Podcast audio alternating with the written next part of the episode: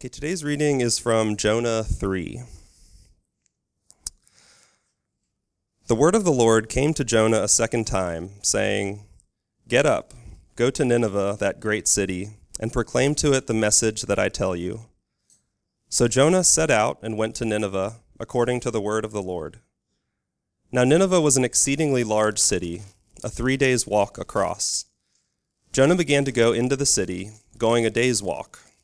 And he cried out, Forty days more, and Nineveh shall be overthrown. And the people of Nineveh believed God. They proclaimed a fast, and everyone great and small put on sackcloth. When the news reached the king of Nineveh, he rose from his throne, removed his robe, covered himself with sackcloth, and sat in ashes. Then he had a proclamation made in Nineveh By the decree of the king and his nobles, no human being or animal, no herd or flock shall taste anything. They shall not feed, nor shall they drink water. Human beings and animals shall be covered with sackcloth, and they shall cry mightily to God. All shall turn from their evil ways and from the violence that is in their hands. Who knows? God may relent and change his mind. He may turn from his fierce anger so that we do not perish. When God saw what they did, how they turned from their evil ways, God changed his mind about the calamity that he had said he would bring upon them, and he did not do it. This is the word of the Lord. So, for this series in Jonah, each week we've had a creative response to the scripture reading. This week, uh, Darren Vandertang wrote a poem. Um, she was unable to be here to read it, so uh, you get me. Nineveh repents. Three days did Jonah shout and sigh. God's wrath in every street did cry. Repent, repent, before you die. The king threw off his royal clothes, sat in the dust with barefoot toes. O oh, evil men, your sins disclose. Listen to what the prophet says, or in forty days you'll be erased. Man and beast cease evil ways. Sackcloth and ashes, fast and pray, if you want to live another day. As Jonah feared, the people heard. The word of God they preferred. From evil ways they turned away God's commandments to obey. Compassion and mercy is his name, just as Jonah knew the same. We may huff and puff at others' sin before we really look within this petulant child on whom God smiled, with his love he reconciled. When you were a kid, did you ever play Opposite Day? It's a, it's, it's a super annoying game where yes, yes means no and left means right, and you have these conversations like, well, um, I said I will, but it's opposite day, so it actually means I won't. You know, I mean, it's just, it's just, haha, so funny, so irritating. We are in week three of a four-week series on um, Jonah, and all of Jonah is like opposite day, right? Uh, this chapter is like no exception. So in chapter, cha- uh, Todd just read the scriptures in, in Jonah chapter 3. We have a prophet whose calling requires speaking words, and he hardly says anything. Um, we, have, we have this proud and violent city of Nineveh, and it becomes humble and peaceful. Uh, we have this powerful king who becomes meek. And then we have God who is going to wipe out Nineveh, change his mind, and he doesn't do it. Opposite day. But opposite day in the book of Noah, I mean, at the book of, oh, interesting. actually, this, actually, a little segue. Um, so I became a Christian in high school, and I didn't know Jack. I didn't know the Bible at all. And I remember that there was a story, two stories involving water, and one was with a, a whale and one was with a boat. And now, a million years later, I'm still struggling with the difference between those two stories. Anyway, um, the good news is, is that um, even if we're not so Bible literate, God still loves us. Um, okay, so Jonah, here's the story. In, um, Jonah is, is all about opposite day, but um, it's not annoying or irritating except for Jonah himself, who was always annoying and irritating. And we'll get to him in a minute. But actually, all the opposite, unexpected turns in the book of Jonah are actually quite delightful and quite positive. Um, so it's a, it's, a, it's a good book for us. Um, I want to quickly review Jonah for those of us who may not be so familiar with it. And it's, it is going to be a very, very quick review because it's only four short chapters and 48 verses. It's like super short book. Um, in contrast to these other prophetic books that are often really, really long and wordy and kind of abstract and hard to follow. Jonah has a really different feel about it. There's a, there's a lot of plot, a lot of movement, and actually it's um, super funny. So I'm going to illustrate this. We're going to uh, play a little game called Jonah Charades. Um, I'm going to be Jonah, and my lovely husband Phil will be the other characters. Here we go. Here we go. Now, charades don't work if nobody calls it out. So, um, your job is to call out what you see, all right? And we need a little energy in this. Are we ready for this? Okay. Thank you. Okay, here we go. So, I'm Jonah, remember, if you don't know. All right, here we go.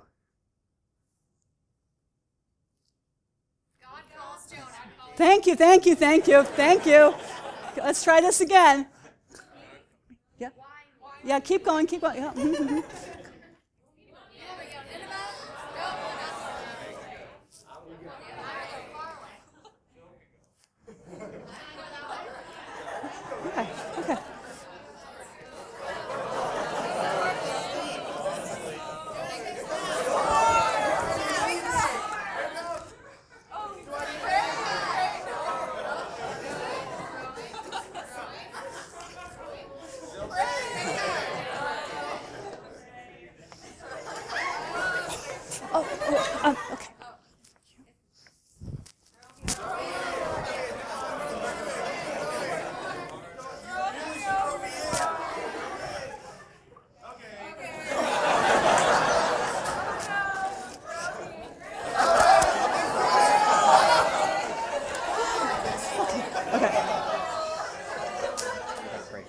Oh,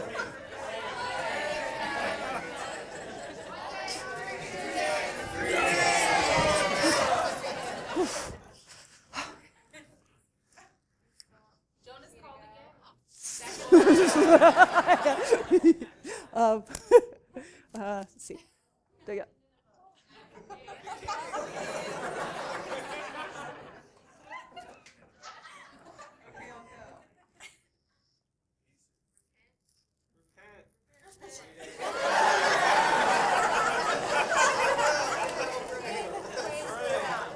All right, that's it. All right.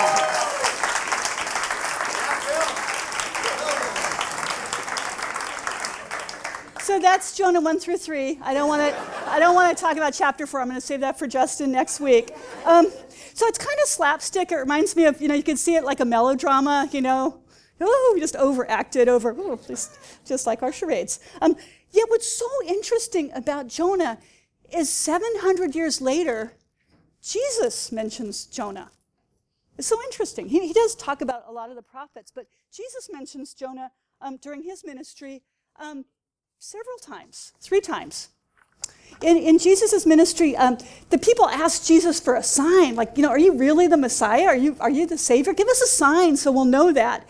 And three of those times, Jesus says, look, the only sign that you're going to get is a sign of Jonah.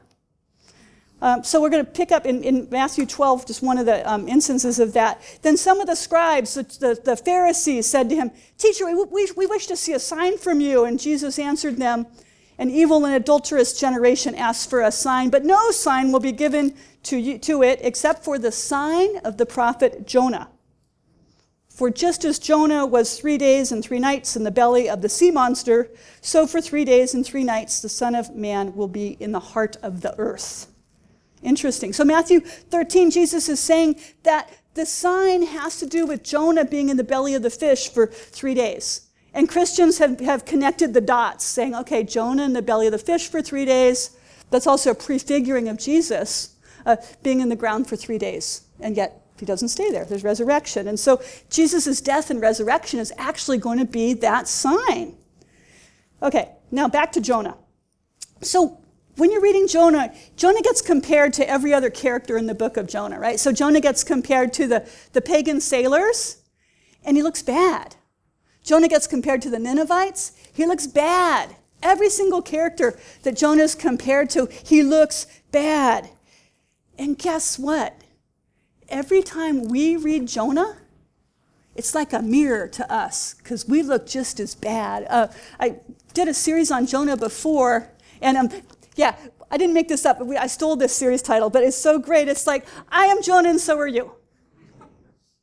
That should be our response when we're reading Jonah, isn't, oh, Jonah's such a cranky whatever. Um, but, oh, we have some of those same Jonah like instincts, right? So, so Jonah is um, all about Jonah and all about this lack of mercy. And, and uh, I'm going to try not to talk about mercy because I think hopefully Justin's going to go to town with that next week. So we'll see. So, so the key character in the book of Jonah is indeed Jonah, and we've been talking about that uh, week one. Um, Justin talked about Jonah's view of God and how important it is to have the proper view of God. Um, and then last week, Andrea talked about Jonah fleeing the presence of God and the importance of being in the presence of God. And those are really important. We can learn so much from Jonah. But today, I want to focus not upon Jonah, not upon an individual. I actually want to focus on the Ninevites and the city of Nineveh.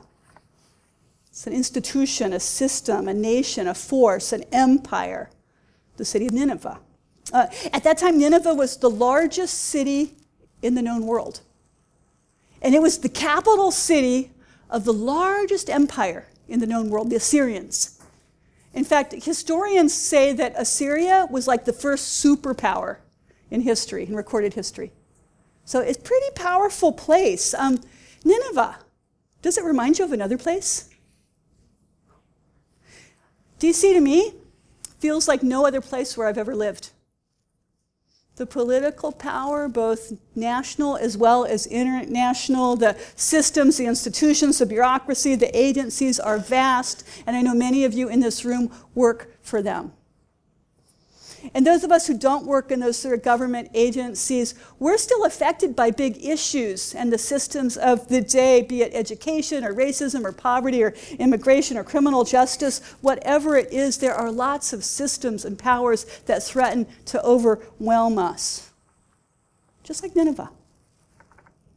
Interestingly enough, in that whole thing in Matthew 13, when Jesus talks about Jonah, he doesn't end with Jonah. Jesus actually talks about Nineveh. It's so interesting. Let's go back there. So in, in Matthew uh, 12 41, if we continue that, so he talks about the sign of Jonah, and then he continues with this the people of Nineveh. Jesus is talking about the bloodthirsty Ninevites. The people of Nineveh will rise up at judgment with this generation and condemn it because they repented at the proclamation of Jonah and see something greater than Jonah is here. Could it be there were two signs? There was the sign of Jonah, and then there was the sign of the Ninevites? The people of Nineveh will rise up at the judgment with Jesus' generation and condemn it because Nineveh, Nineveh repented. So Jesus is saying when we compare those two, kind of, you know, Jesus' home crew, you know, same religion, same background, all of that, compared to this very bloodthirsty, violent place, Jesus actually, Nineveh looks better because they actually repented. They actually turned around. Interesting comparison. Um, so, uh, why is that? Let's look at this actual Ninevite repentance. We'll go back to uh, Jonah. And it says, um, Jonah gives the worst sermon ever 40 days more, and Nineveh will be overthrown. I don't know, I could try that. 40 days more, and Nineveh will be overthrown. And I just sit down. I don't know what you guys would do. I don't know what you would do because it's so short and it's so unclear. I mean, I think that I think Jonah gets the worst preaching award ever. It's not an award, punishment. I don't know what we would do with him. That's terrible. 40 days, it's eight, it's, a, it's eight words in English, it's five words in Hebrew. That's his whole sermon.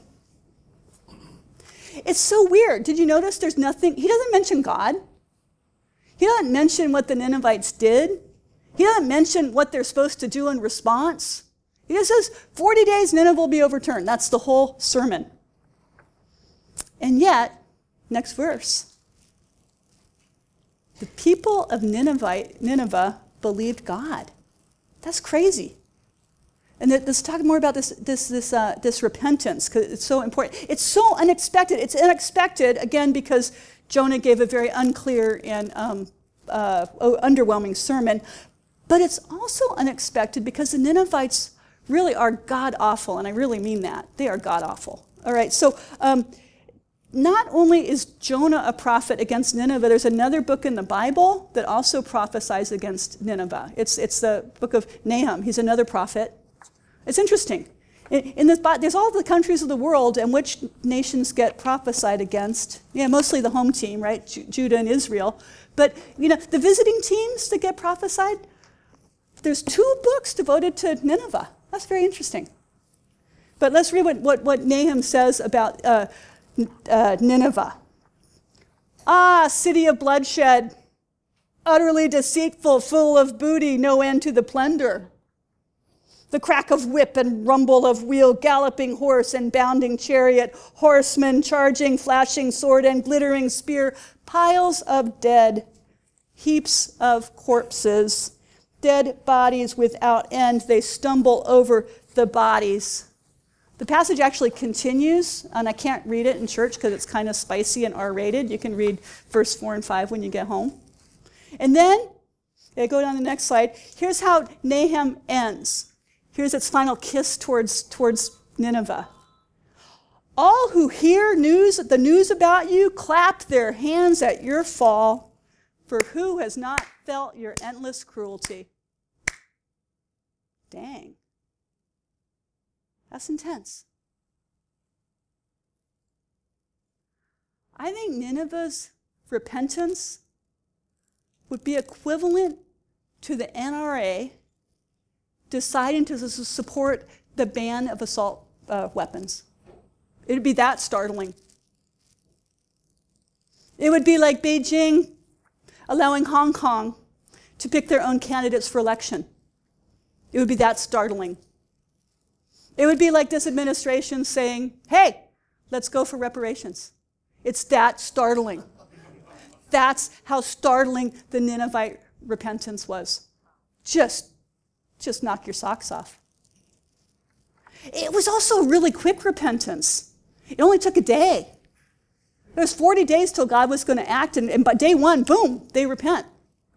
But lastly, I think the most important um, thing that we can learn from their repentance is it was really, really extreme. You have this super short sermon, you know, your, your, your eight word sermon, followed by a very long description of what the Ninevite repentance look like? So let's read it. Verse 5. So the people of Nineveh uh, believed God, they proclaimed a fast, and everyone, great and small, put on sackcloth.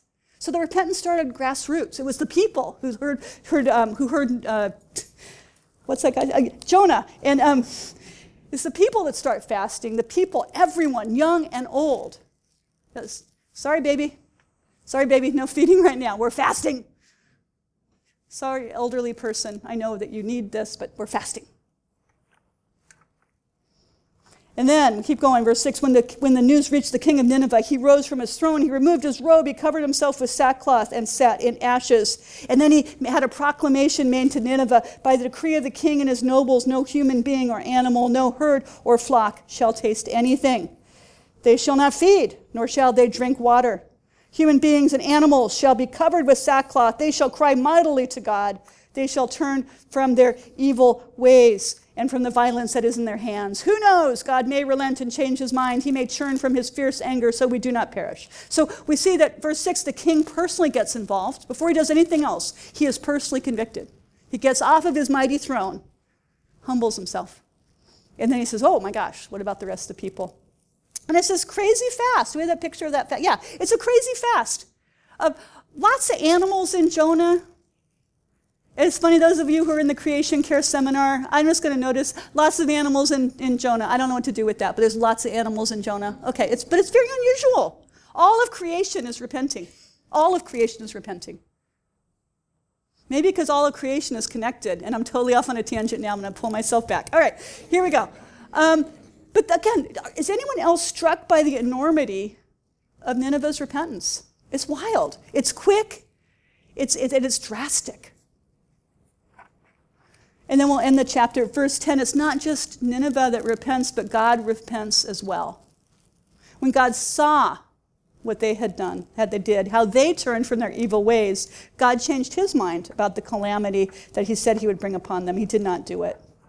So this is parallel. They repent and God repents. We usually think of repentance uh, is in terms of responding to sin and, and turning away from sin. There's another way of repentance. It just means change your mind, change your way, turn away. Um, and so that's what God does. Different translations have all that. God changed his mind, God changed his heart. This is a really interesting uh, and important verse because it's not the only place in the Bible where God changes his mind or changes his heart or turns around. But there's only one issue where God changes his mind, and it, when it comes from punishment to mercy. That's key. One time where God changes his mind, and it's from punishment to mercy. It's beautiful. All right. So, how did this Ninevite repentance actually happen? Since we know, like, our homeboy Jonah was not a great preacher. How did this happen? I don't totally know, but there's a clue in the text, and it's a really big clue. One thing, and I, I don't have it as in a slide, but one thing that you'll notice when you read um, Jonah is every chapter is framed by God. The beginning of every chapter and the end of every chapter has God doing something or saying something. Every four, each of the four chapters are framed by God. So, uh, chapter 1, the word of the Lord comes to Jonah, beginning. The end of chapter 1, but the Lord provided a large fish to swallow up Jonah. Beginning of chapter 2, Jonah prayed to the Lord. End of chapter 2, then the Lord spoke to the fish and it spewed Jonah out. Uh, beginning of chapter 3, the word of the Lord came a second time to Jonah. End of chapter 3, God changed his mind about the calamity that he was going to do.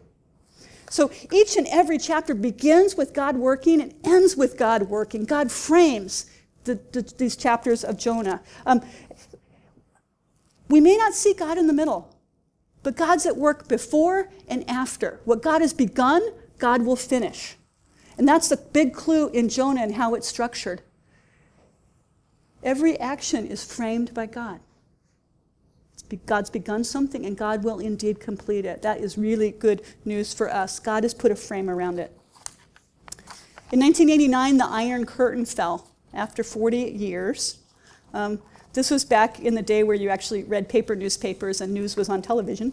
Um, and when it fell that summer and, and the months on, it, it happened so suddenly so suddenly, there, all of a sudden, there was no more Soviet Union, there was no more Yugoslavia, there was no more Czechoslovakia, there was no more Eastern Germany, there was freedom in Poland and Romania and Hungary and all that, and it just seemed to happen just so suddenly.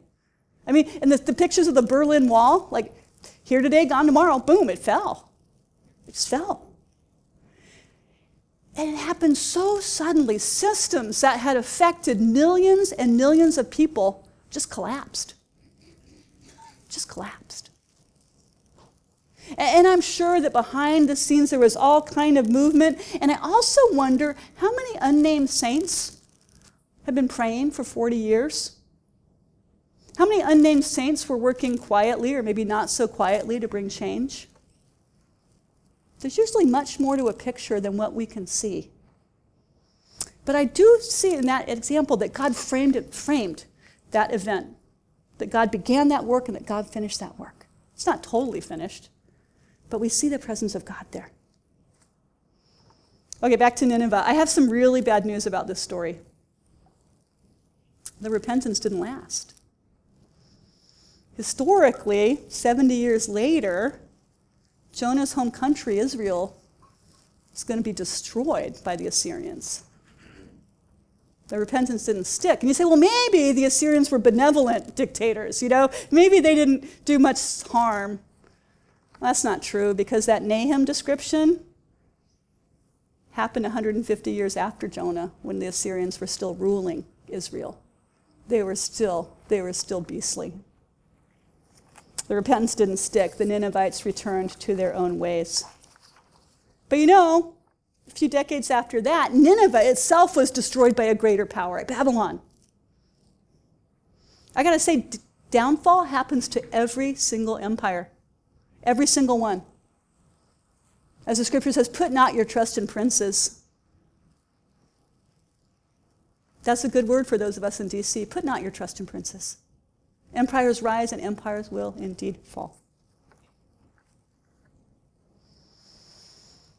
So ultimately, Jonah was right. His prophecy came to pass. Nineveh is no more. Nineveh was overthrown.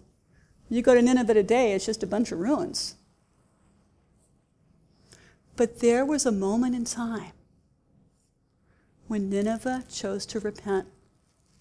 There was a moment in time when Nineveh chose to believe God. And, it, and when Nineveh repented so fully that Jesus referred to it, again, 700 years later. That moment was framed by God's merciful intervention. And I think that must have been quite a. I would love to have been not Jonah, but just sitting there, like just. I guess Jonah does do that. That's next week. Anyway, but but just to see, just to watch that repentance happen, must have been so beautiful and so crazy and so off the hook.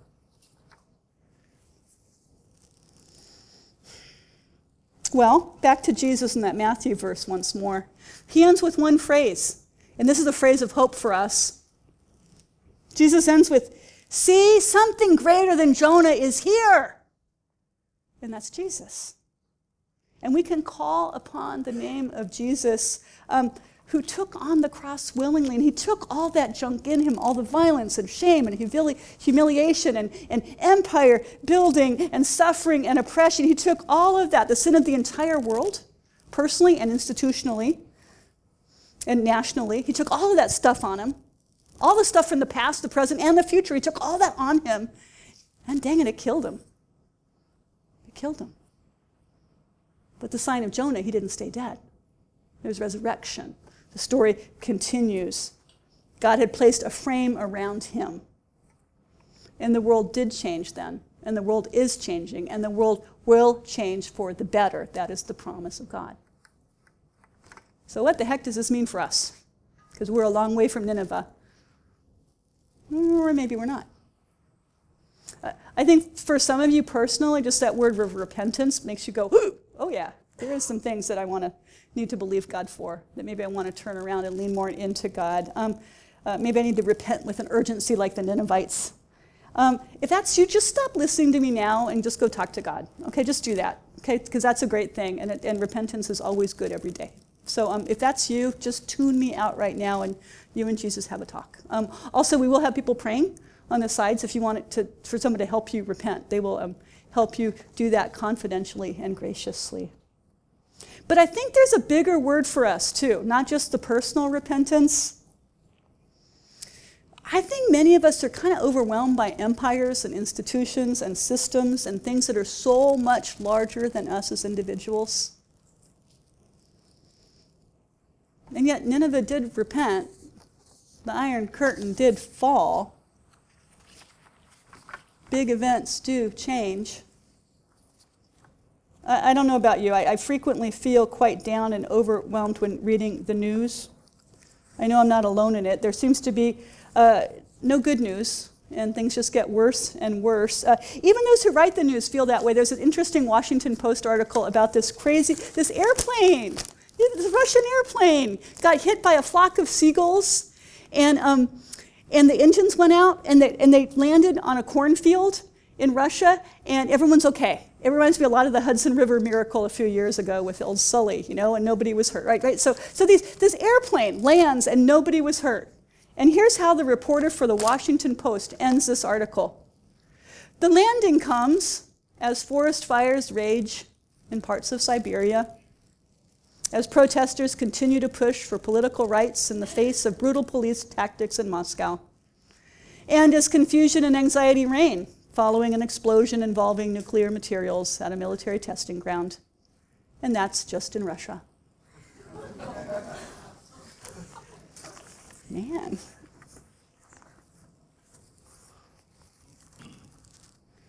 Could God again work to bring empires to repentance?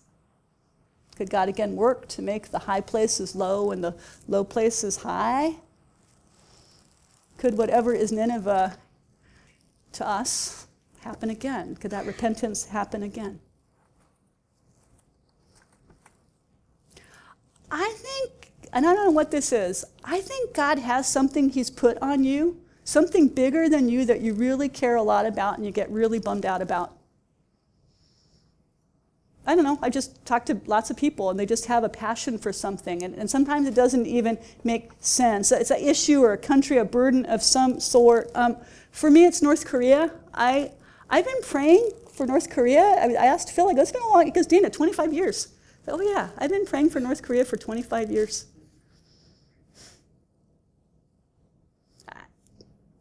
I don't totally know why. I like Korean food. I don't, I've never been to Korea. I, mean, I, I don't know. You know, I have some, whatever. I don't know why. But every article I read, everything, it's just on me. Other things are getting on me. You know, some of you know, you know, climate change, gun control. There's just things that are just, just, just, just burden me. And I'm only sharing my stuff because I know you have your own stuff. And we can get so bummed out, and we're like, oh, it's never going to happen. And I just want to remind you Nineveh did repent. Things can happen. But can we believe that God's placed a frame around that issue, that burden, that place? That somehow God has been at work there and God will finish that work? Can we lean in that way? I have to confess that um, I needed that word today. I've had several conversations in the last couple of weeks um, where people have asked me about Hong Kong, where I grew up. My parents are still there. And they've said, How, how do you think it's going to end? And I said, I don't know. I don't have an imagination for what God can do. And so I was reminded today not to stop there. Don't just stop by saying, I don't know what God can do. Ask God to do what God can do. Ask God to give you an imagination. For the areas in your life or in the world that you don't have an imagination yet, where you can't see the breakthrough, where you don't know what it looks like or what it feels like. All you feel like is you're trapped and there's no way out. Whatever that place is for you, whatever that situation is for you, whether it is in your own life or whether, whether it is something beyond you, something so much greater than you, that there is no way on earth that you could make the change. Don't stop there. Bring it to Jesus. Bring it to God. Lift it up to God. Even if your own, the only prayer you can muster is God help us. Even if the only words you can utter are, I don't know what to do. God of the impossible, God of the resurrection, God of life and hope, God who overcomes. May that God walk with you. May that God be your constant companion. May that God be the one you turn to this week and every week. Be an encouragement to one another as you go about your week. When your friend or your spouse or your child or your whoever it is Maybe they're having trouble lifting their eyes. Maybe they're having trouble seeing beyond themselves. Maybe you're having trouble seeing beyond yourself, and you might just need to go and turn to someone who knows you and loves you, and you might just be able to say, "Hey, I don't, I don't have words. Can you, can you go with me to the throne?" So, Holy Spirit, presence of God, I pray that you, as we heard last week, you were with us. You have been with us. You will be with us you dwell in us. So often we just forget, or we get overwhelmed, or we lose sight of you.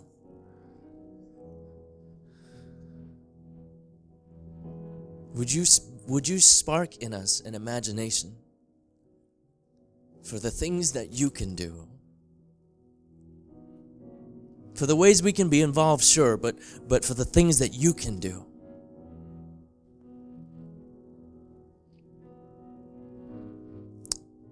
You overcame death, Lord.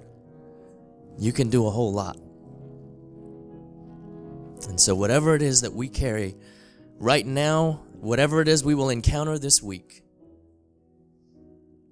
would we bring that to you? Would we offer that to you? Would we turn that over to you and trust that you are making all things new?